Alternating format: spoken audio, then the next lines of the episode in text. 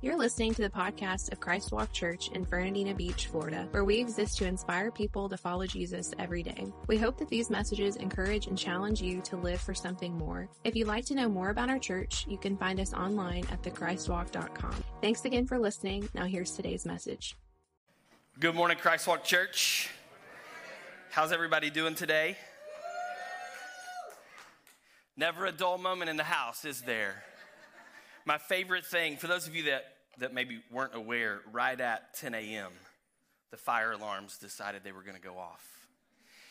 And it's taken me five years, but I feel like I'm officially the pastor of the house because I just stood right there and I looked around and nobody moved. Everyone was like, Pastor ain't scared, we ain't scared.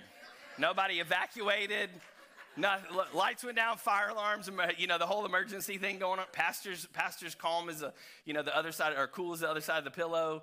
And um, so we're just going to follow his lead. That was awesome. Uh, props to our production team. In five minutes flat, they had everything turned around and ready to go. That's what I'm talking about we just roll with the punches. Sometimes stuff happens, but thank you guys for being flexible this morning. If you've got your Bible, you got a smart device, turn with me uh, or swipe with me to the New Testament. We're going to land in Paul's letter to the Philippians. Um, in chapter chapter one of that letter, we'll be there in just a minute. Before we get there, I got to know: Have you ever been in a situation where you felt like you were doing all of the right things but still being punished? Anybody? Like, for example, we're in the middle of this Lent season, and um, not only did I set some spiritual goals for Lent this year, um, but I also wanted to piggyback on those spiritual goals to help achieve some physical goals as well. And so part of my, my Lent fasting is I, I chose to fast soft drinks and fast food. And um, I love fast food for the convenience you know, like just because I'll get in the busyness of, of, of, of, work and family and everything, and it's just, it's quick and you can run through and grab something. And um, y'all know that like this, this body is fueled by Mountain Dew. Um, I, I, love it. I love it for the, for the taste. It just tastes good. Like the angels of heaven dipped their wings into it. Um, and but, but I also realized that those things were holding me back from, you know, a place of, of physical health. And, and so it's something that I wanted to surrender to the Lord um, during this season for, for spiritual purposes as well. And I even decided to start a few days early, piggybacking off of our last message series. I, I thought, well, if it's worth doing, then it's worth doing now, right? So I started even a few days before the Lent season began. I cut out all the soft drinks, all the fast food. I upped my protein intake. Uh, intake. I, I, was drinking um, a gallon, started drinking a gallon or more of water every day. I hit the gym uh, with more intensity than I have been here of late. I've even been going early in the mornings. Um, before work and just changed my whole routine four times a week. I'm in there. And at the end of one week, I'd gained three and a half pounds. And see, somebody said it. You said what I immediately thought. Well, it's got to be muscle. It's not. I Googled it. You can't gain muscle that fast. I tried. But see, it's, it's situations and circumstances like that that lead us to ask that age old question why do bad things happen to good people? Right? No doubt you've experienced this sort of thing in, in your life before. You've done all the work, you've checked all the boxes, you've gone the extra mile, but at the end of the day, you haven't gotten the results that you expected, and you're left asking why. Perhaps you've even thought to yourself before if, if these are the results that I'm going to get for doing all of this, then why should I even bother, right? And maybe some of you have even along the way decided to just throw in the towel and give up. So, this morning, if you've ever felt like that, or perhaps if you're feeling like that right now, then this message is for you.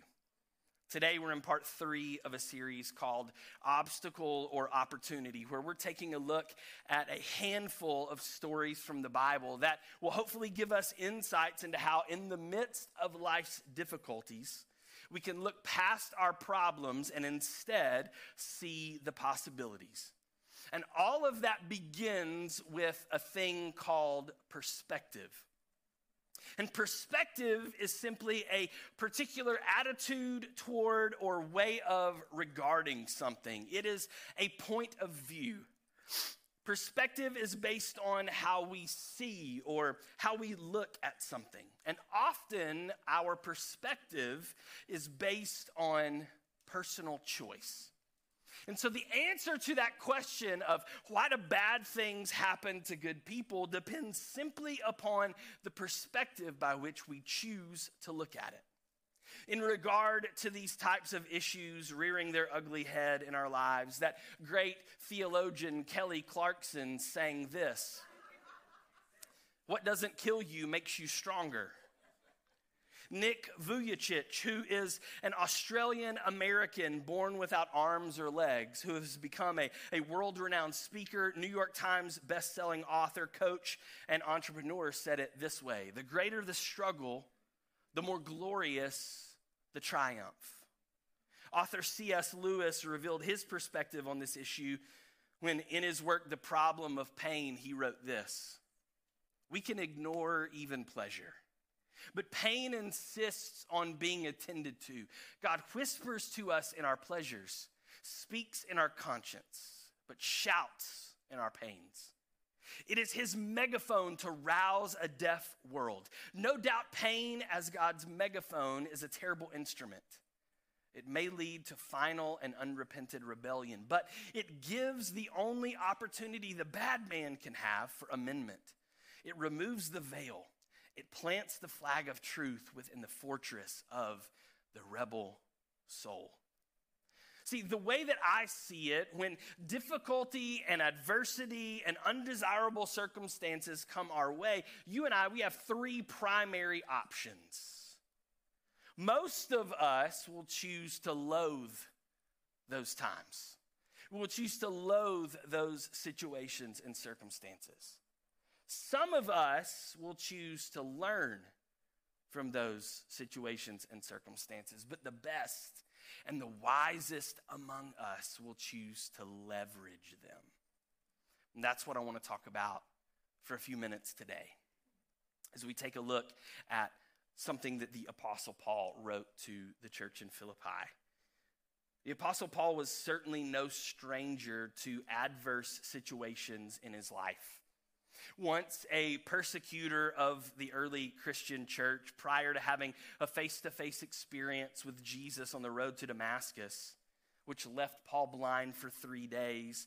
Paul had now become a missionary, traveling as far as Asia Minor to establish a number of Christian churches across the region. Learning that the church in Jerusalem was struggling under the oppression of the Roman Empire, Paul took up an offering to help assist them in their troubles knowing full well that the religious leaders of the day were out to get him, Paul insisted still on delivering the offering to Jerusalem himself. And while there, he was arrested and placed in jail, having his case heard in various courts of the area. Deciding to finally leverage his Roman citizenship, Paul requested that he be transferred to Rome for his case to be heard by Caesar. Then on the way, to Rome, the boat that Paul was on shipwrecked, leading to a three month delay in his arrival in Rome. Once he finally got there, Paul found himself under house arrest, awaiting for his trial before the emperor, not knowing if he would be allowed to live or would be sentenced to die.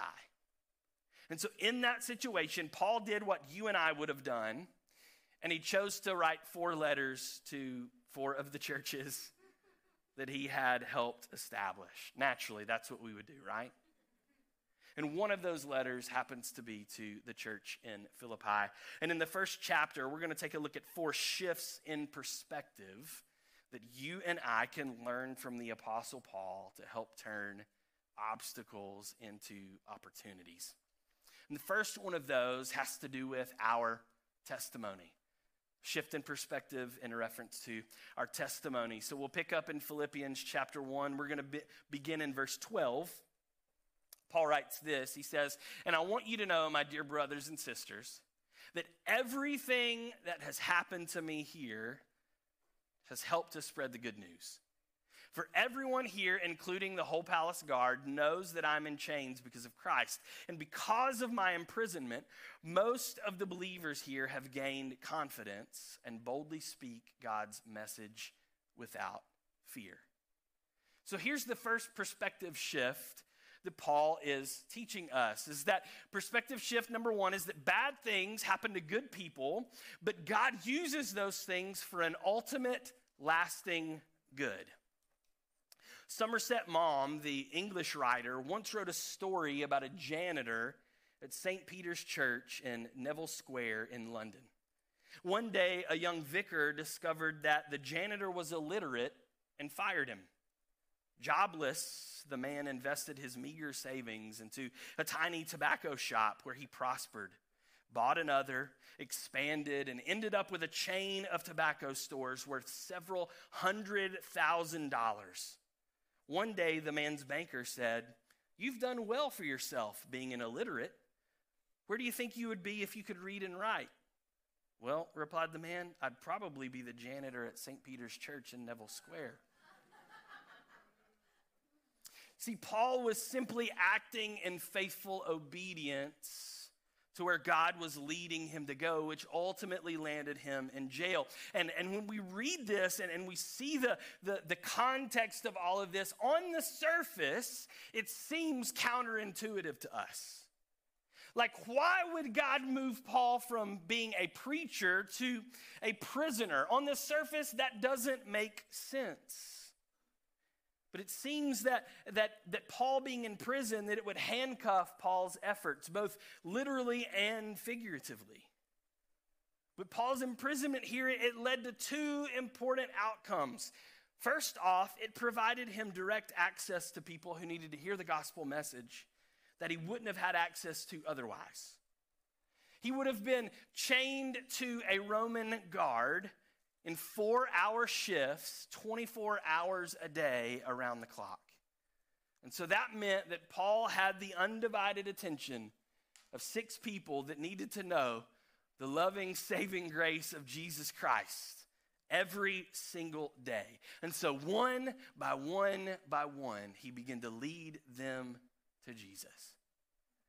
And I can't help but wonder what, what unique situations are you and I in our lives that, that put us near to people that are far away from God? Maybe it's at school or at our jobs. Maybe it's in our neighborhoods or in a particular hobby that we participate in, in some social club that we are a part of. But if we'll begin to look with a different perspective, we will see that there's some, some areas, there's some things, there's some places that we're in, there's some people that we are around that we've been strategically placed there by the Lord to be able to point them in the direction of Jesus.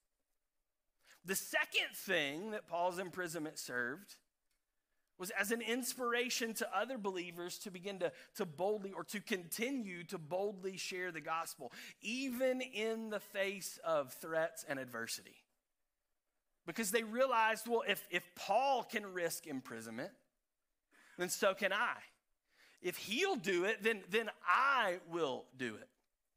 It's what Paul writes about in, in Romans 8:28. He says this, and we know that God causes everything to work together for the good of those who love God and are called according to his purpose for them. This is not just a New Testament issue. We see this playing out in the Old Testament as well in Genesis 50. Joseph speaking to his brothers, the ones that had, had sold him into slavery which led to him being imprisoned and this, this life away from his family and all of these terrible things happening to him. But at the end, we see this great redemption that takes place. And he tells his brothers, he said, You intended to harm me, but God intended it all for good. He brought me to this position so that I could save the lives of many people. Perhaps you are in the position that you are in this morning because God is allowing you to be there so that you can save the lives of many people. See, what Paul didn't do is he didn't complain about the things God wasn't doing. Instead, he chose to rejoice about the things that God was doing.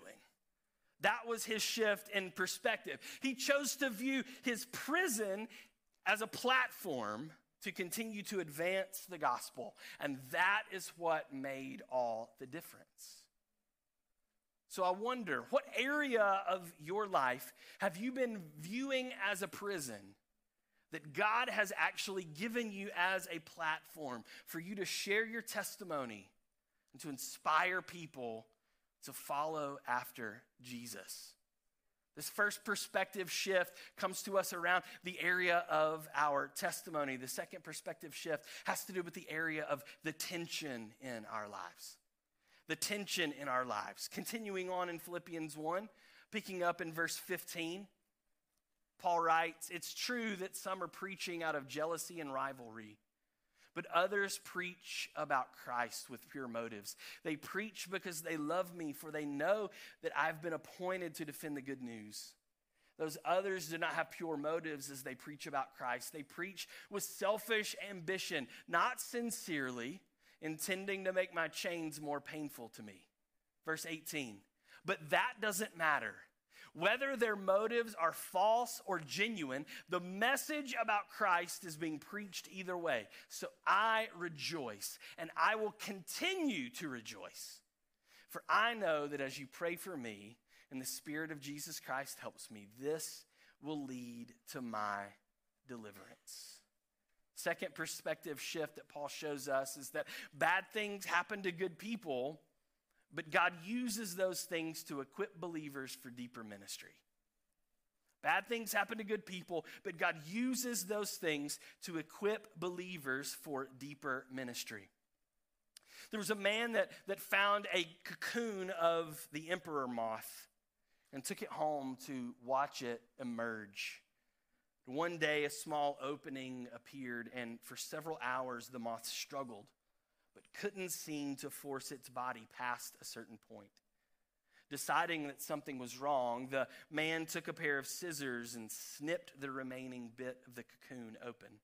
The moth then emerged easily, its body large and swollen, the wings small and shriveled. He expected that in a few hours the wings would spread out in their natural beauty, but they didn't. Instead of developing into a creature free to fly, the moth spent its life dragging around a swollen body with shriveled wings. The constricting cocoon and struggle necessary to pass through the tiny opening are God's way of forcing fluid from the body of the moth into its wings. The merciful snip from the man with scissors was in reality cruel. See, sometimes the struggle is exactly what we need. And I've discovered that, that there's, there's part of the human condition for us to have the desire to avoid tension at any cost. Like, I've never in my life met anyone who loved for things to be tense all the time. In, in fact, we'll go to great lengths of various proportions to rid ourselves of tension. We'll turn to medications or drugs and alcohol or, or sex or entertainment or stretching and massages or maybe retail therapy or hobbies and vacations or fill in the blank with XYZ. All of these things in order to get rid of the tension that is in our lives. The only redeeming quality that we find for tension is the payoff when things finally get resolved. It's why we'll pay exorbitant prices at the movie theater and expose ourselves to the tension and suspense of a thriller for the payoff of the resolution at the end when we finally learn who done it. Right? It's why some of us, if you were in the boat with me, it was, it was right before like online streaming was a thing and where we could binge watch TV shows like episode after episode, you know, straight through. There was this show called Lost that took the world by storm. Six seasons the first two of which were good. But we got to the point that because we were having parties and, and people were coming over the house and we'd spent so much time every Wednesday evening after youth group coming over, we were so invested that we had to watch it until the end to see how it turned out. And the payoff was terrible. It's why we'll subject ourselves to grueling workout sessions in the gym because we know that the resolution of the tension leads to greater health, stronger muscles, and a slimmer waistline. Paul, in the midst of the tension that he was facing, where, where literally other people were, were working against him, to, although he was in prison, they wanted to pour it on. They wanted to make life even worse. He's recognizing that either way, whatever their motives are, that the gospel is being preached. So he recognized that as well. Rather than shying away from the tension, he leaned into it, he embraced it, and he even rejoiced in it. Because he knew that Jesus' name was being glorified. See, he knew the secret of what he writes about in 2 Corinthians chapter 1 where he says, All praise to God, the Father of our Lord Jesus Christ. God is our merciful Father and the source of all comfort. He comforts us in all of our troubles so that we can comfort others. When they are troubled, we will be able to give them the same comfort God has given us. For the more we suffer for Christ, the more God will shower us with his comfort through Christ. It's the secret of James chapter 1. Dear brothers and sisters, when troubles of any kind come your way, consider it an opportunity for great joy. For you know that when your faith is tested, your endurance has a chance to grow. So let it grow, for when your endurance is fully developed, you will be perfect and complete, needing nothing. It is the secret of Romans chapter 5. We can rejoice too when we run into problems and trials, for we know that they help us develop endurance. And endurance develops strength of character, and character strengthens our confident hope of salvation. And this hope will not lead to disappointment. For we know how dearly God loves us because he has given us the Holy Spirit to fill our hearts with his love. Could it be that all along God has not been disciplining us by allowing tension to be present in our lives, but rather He's been developing us for something greater that He has in store for us in the future. So rather than push away from the tension and try to avoid it this morning, let's, let's instead lean into it and allow it to do its work in our lives so that God can bring about His perfect resolution in us. A Perspective shift in our testimony, a perspective shift in the tension of our lives. The third perspective shift towards the trials that we face. The trials that we face. Philippians 1, we continue with verse 20. Paul writes, For I fully expect and hope that I will never be ashamed, but that I will continue to be bold for Christ as I've been in the past. And I trust that my life will bring honor to Christ, whether I live or die. For to me, living means living for Christ, and dying is even better. Perspective shift number three says bad things happen to good people, but this world is not the end. Bad things happen to good people, but this world is not the end. The famous preacher D.L. Moody told about a Christian woman who was always bright, cheerful, and optimistic, even though she was confined to her room because of illness. She lived in an attic apartment on the fifth floor of an old, run-down building. And a friend decided to visit her one day and brought along another woman who happened to be a person of extravagant wealth. And since there was no elevator, the two ladies began the long climb upward via the stairs. When they reached the second floor, the well to do woman commented, What a dark and filthy place. And her friend replied, It's better higher up. When they arrived at the third landing, the remark was made, Things look even worse on this floor. And again, the reply, It's better higher up. The two women finally reached the attic level where they found the bedridden, bedridden saint of God. A smile on her face radiated the joy that filled her heart. Although the room was clean and flowers were on the windowsill, the wealthy visitor could not get over the stark surroundings in which this woman lived. And she blurted out, It must be very difficult for you to live here like this. Without a moment's hesitation, the shut in responded, It's better higher up. She wasn't looking at temporal things. With the eye of faith fixed on the eternal, she had found the secret of true satisfaction and contentment. She knew the secret of 2 Corinthians chapter 4, where Paul writes, That is why we never give up. Though our bodies are dying, our spirits are being renewed every day. For our present troubles are small and won't last very long. Yet they produce for us a glory that vastly outweighs them and will last forever.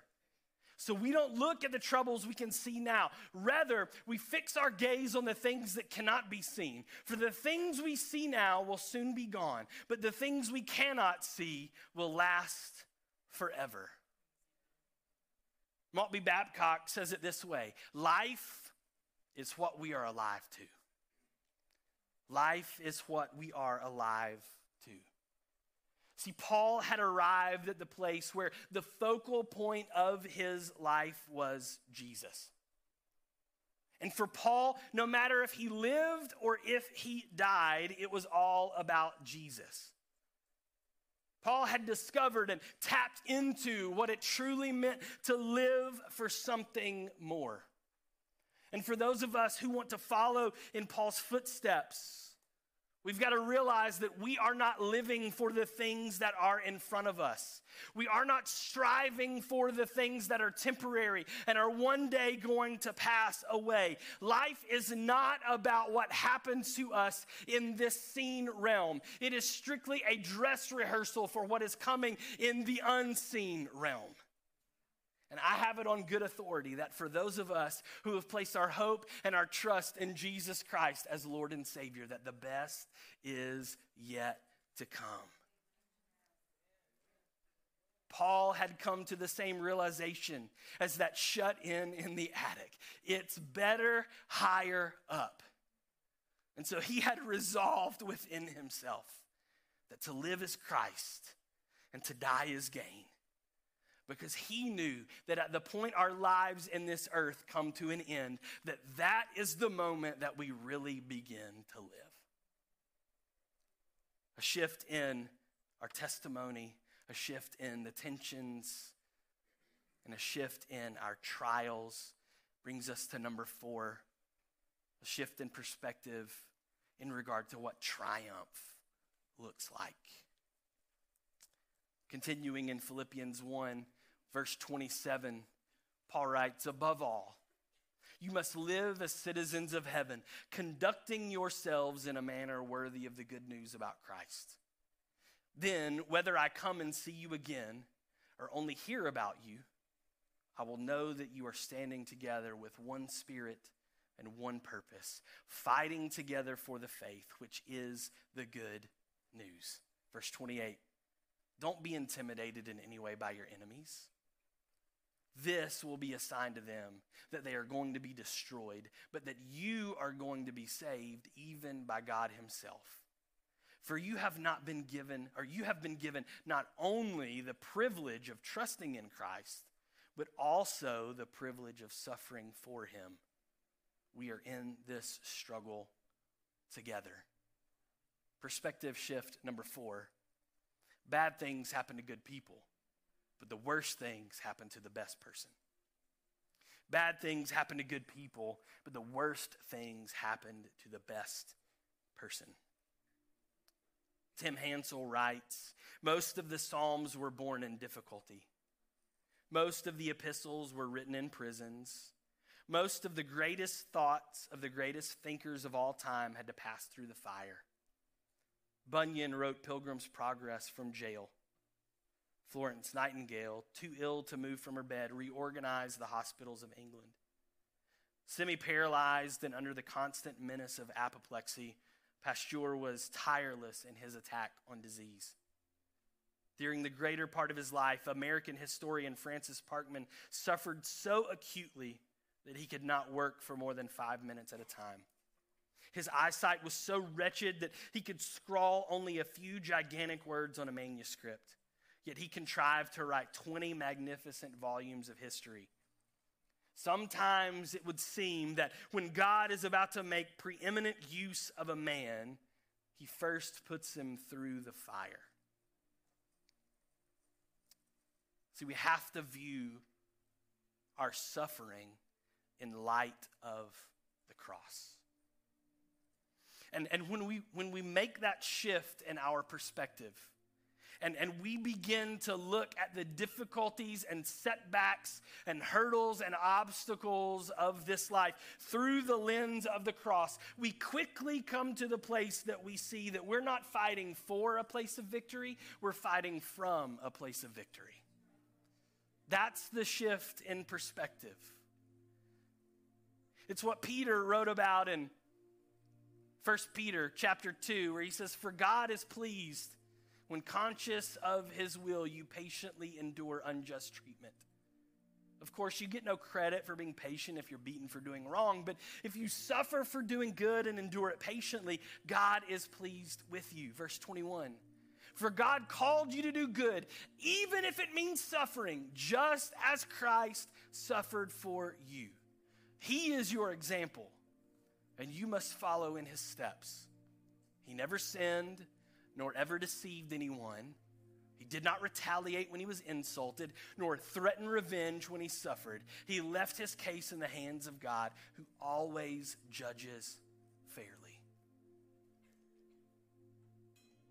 You may be thinking, but Pastor Blake, I, I don't deserve punishment.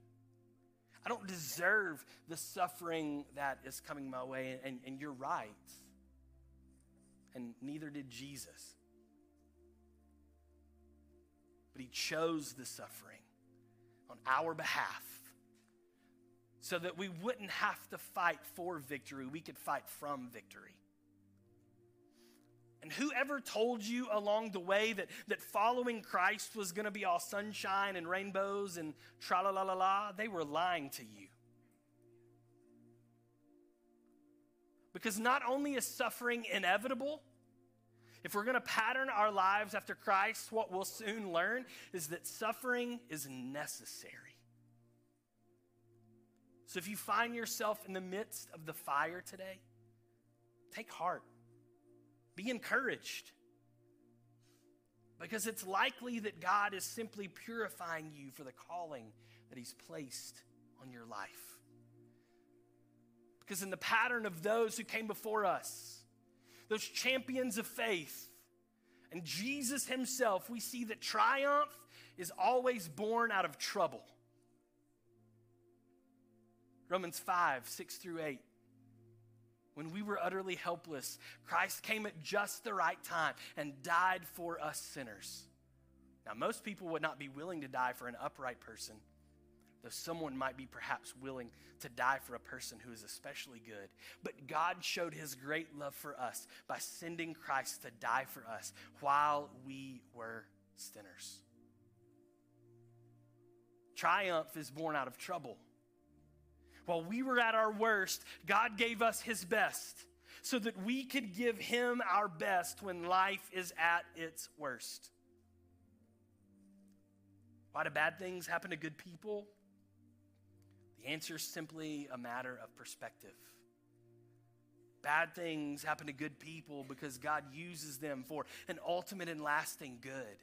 Bad things happen to good people because God uses those things to equip his people for deeper ministry. Bad things happen to good people as a reminder to us that this world and all of its trappings is not the end. Bad things happen to good people because the worst things happen to the best person. Jesus said it best himself in John 16. Here on earth, you will not may, not probably, not might. You will have many trials and sorrows. But take heart because I have overcome the world. Kris Vallotton puts it this way There's no victory without a battle, no testimony without a test, and no miracle without an impossible situation. Whatever it is that you're going through right now, it's because God has you right where He wants you in this moment, you are perfectly positioned for how God wants to reveal his glory in and through your life. The question is will you choose to surrender to doing life his way? Will you choose to surrender to his will? Will you choose to surrender to following out his plan? Paul did, and by doing so, came to understand what it meant to truly live that for me to live is Christ and to die is gain. Maybe you're here today. Maybe you're watching with us this morning. You've never put your faith in Jesus Christ as Lord and Savior. Maybe you can't make that statement. And that as you come to the realization that, that your life is futile and that one day your life on this earth is going to meet its end, you don't have the promise that that will be gained for you. It's as simple as putting your faith and your trust in Jesus Christ as Lord and Savior. That's all it takes to have that guarantee. That same guarantee that Paul talks about that my life is to be lived for Christ and that when this life is over, I've gained everything. He could say that because he knew who his trust was in and he knew where his eternity was going to end up.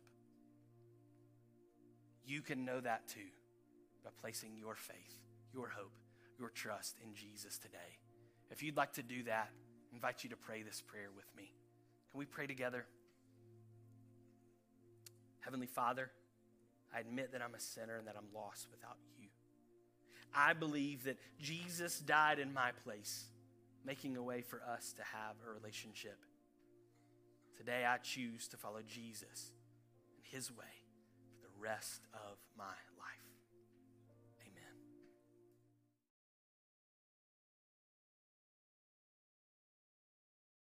Amen. We hope you enjoyed this episode of the Christ Walk Church podcast. Don't forget to subscribe so you don't miss out on future episodes. To find out more information about Christ Walk Church, including our service times, how to connect with us on social media, and the ministry opportunities we have for you and your family, simply visit our website at thechristwalk.com. Thanks again for listening, and don't forget, because of Jesus, the best is yet to come.